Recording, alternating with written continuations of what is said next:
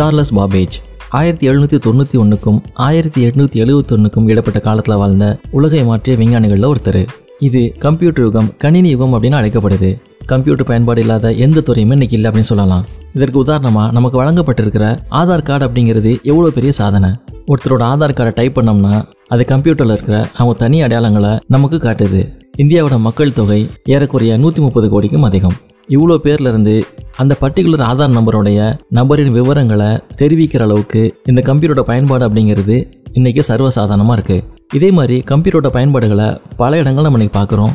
ATM ஹாஸ்பிட்டல்ஸில் உடல் பரிசோதனை செய்ய பயன்படுற ஸ்கேன் இந்த ஸ்கேன் ரிப்போர்ட்டை டாக்டர்ஸ் கம்ப்யூட்டரில் பார்த்து அதை ஆய்வு செஞ்சு அதுக்கு தகுந்த மாதிரி சிகிச்சை அளிக்கிறாங்க. இன்னைக்கு வீட்டுக்கே தினசரி செய்தித்தாள்களை வரவழைச்சு வாசிக்கிறவங்களோட ஸ்மார்ட் ஃபோன் கம்ப்யூட்டர் இதில் டவுன்லோட் பண்ணி வாசிக்கிறவங்க தான் அதிகம். ஒரு நாளைக்கு இணையதளத்தை விசிட் பண்ணுறவங்களோட எண்ணிக்கை அப்படிங்கிறது பல கோடிகள். Market cricket score rail ticket அப்படின்னு இன்றைக்கி எல்லாத்துலேயுமே இணையம் தான் இருக்குது இன்றைக்கி இவ்வளோ சர்வசாதாரணமாக பயன்படுத்துகிற இது எல்லாத்தையுமே சாதிக்கிறதுக்கு முதல் படி எடுத்து வச்சவர் தான் சார்லஸ் பாபேஜ். கணினியியலின் கம்ப்யூட்டர் சயின்ஸோட தந்தை அப்படின்னு அவர் போற்றப்படுறாரு. அவர் வர்றதுக்கு முன்னாடியும் கணக்கீட்டு இயந்திரங்கள் இருந்துச்சு.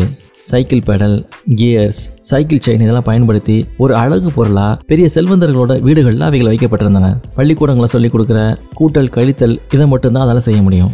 ஆனால் சார்லஸ் பாபி சிந்திச்சது மெக்கானிக்கல் அனாலிசிஸ் கணக்கீட்டு இயந்திர பகுப்பாய்வும் தேவையான தகவல்களை தன்னோட மெமரியில் நினைவில் வச்சுக்கிறதுக்கும் ஏற்றாற்போல ஒரு எக்யூப்மெண்ட் இந்த ஒரு வேற்றுமை தான் உலகத்தை கணினிமயமாக்கும் அற்புத முதல் படி எடுத்து வச்சுச்சு.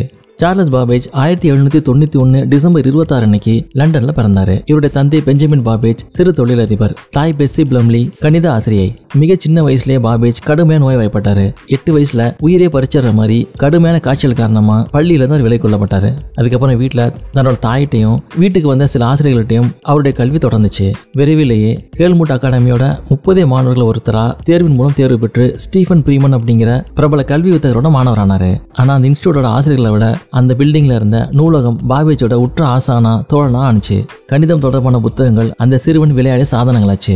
பாபேஜ் சிறுவனாக இருந்தப்ப அவங்க அம்மா கண்காட்சிகள் அருங்காட்சியகம் அப்படின்னு அவர் அழைச்சிட்டு போனாங்க. பாபேஜ் அப்படிங்கிற அந்த அறிவார்ந்த சிறுவனோட நச்சரிப்புகளை தாக்கு பிடிக்கிற ஒரே வழியாக இதுவே அவங்களுக்கு இருந்துச்சு. லண்டனில் ஹானவர் சதகத்தில் மெர்லின் அப்படிங்கிற பொம்மை வித்தகர் பாபேஜை தன்னோட பட்டறைகள் அழைச்சிட்டு போனாரு. அங்க ஆட்டோமோட்டா அப்படின்னு அழைக்கப்படுற தானாவே நடனம் ஆடுற குட்டிகரணம் அடிக்கிற பொம்மைகளை அவருக்கு காட்டினாரு. அங்க ஒரு வெள்ளி நடன பொம்மை இருந்துச்சு. பட்டனை அழுத்தினா தானாவே கைகளை உயர்த்தும். அதோட கையில இருந்த பறவை சிறகடிக்கும் பறவையோட அழகு திறந்து திறந்து மூடும். பல வகையான உணர்வுகளை அந்த சிறுவனுக்கு அதை ஏற்படுத்துச்சு. சில ஆண்டுகளுக்கு பிறகு ஒரு ஏலத்துல அதை வாங்கின பாபேஜ் அதை தன்னுடைய ஒர்க்கிங் டேபிள்ல வாழ்நாள் முழுதும் வச்சிருந்தாரு.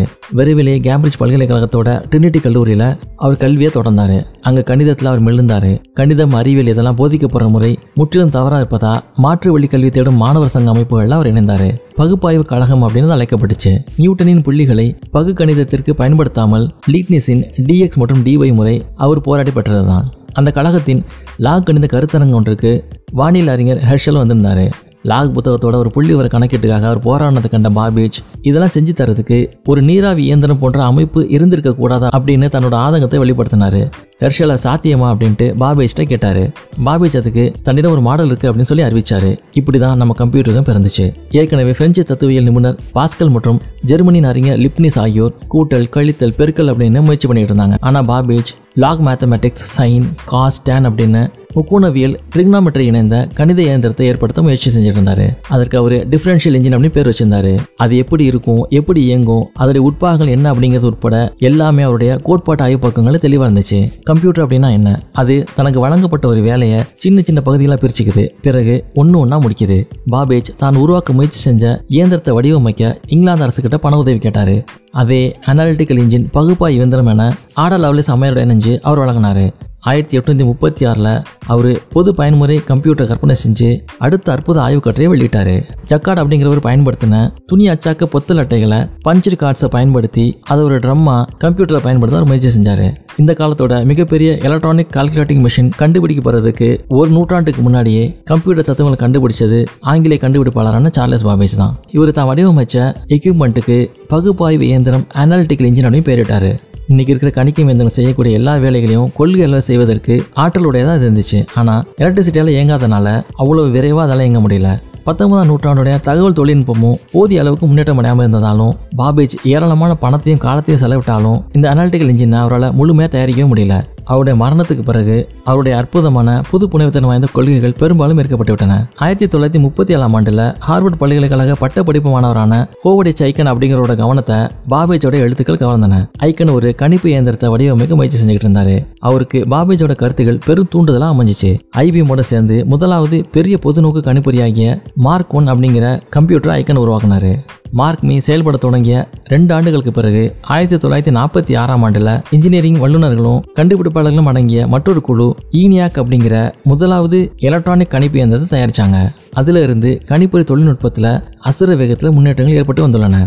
Blaise Pascal Gottfried Leibniz Joseph Marie Jacquard அப்படிங்கிற மூன்று பேரோட பணிகளையும் பாபேஜோட பணிக்கு இணையான முக்கியத்துவம் வாய்ந்ததாக சொல்லலாம். புகழ்பெற்ற பிரெஞ்சு விஞ்ஞானியும் கணித மேதையும் தத்துவ ஞானியுமான பாஸ்கல் ஆயிரத்தி அறுநூத்தி நாற்பத்தி ரெண்டாம் ஆண்டிலேயே எந்திர முறை கூட்டல் பொறி அதாவது மெக்கானிக்கல் ஆடிங் மெஷினை கண்டுபிடிச்சிருந்தாரு.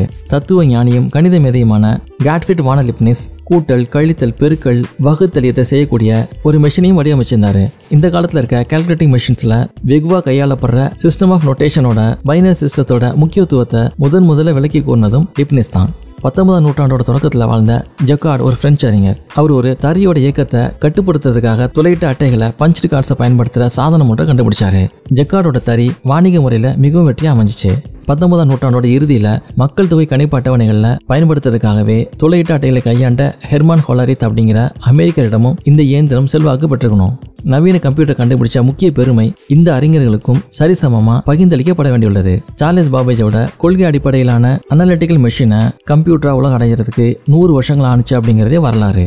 ஆயிரத்தி தொள்ளாயிரத்தி முப்பத்தி ஒன்றில் வெனாவர் புஷ் அப்படிங்கிறவர் எம்ஐடி நிறுவனத்தில் அமெரிக்க ராணுவத்திற்காக டிஃபரன்ஷியல் அனலைசர் அப்படிங்கிற கம்ப்யூட்டரோட ஆரம்பகால வடிவ கருவியை வடிவமைச்சார். இது நிகழ்ந்தப்ப பாபேஜ் இன்றைய கம்ப்யூட்டர் யுகத்தோட அதிவேக பாய்ச்சலை தான் இறந்த போதும் சாதிச்சிருந்தாரு. உலகை மாற்றிய இன்னொரு விஞ்ஞானியை பற்றி அடுத்த எபிசோட்லையும் பேசலாம்.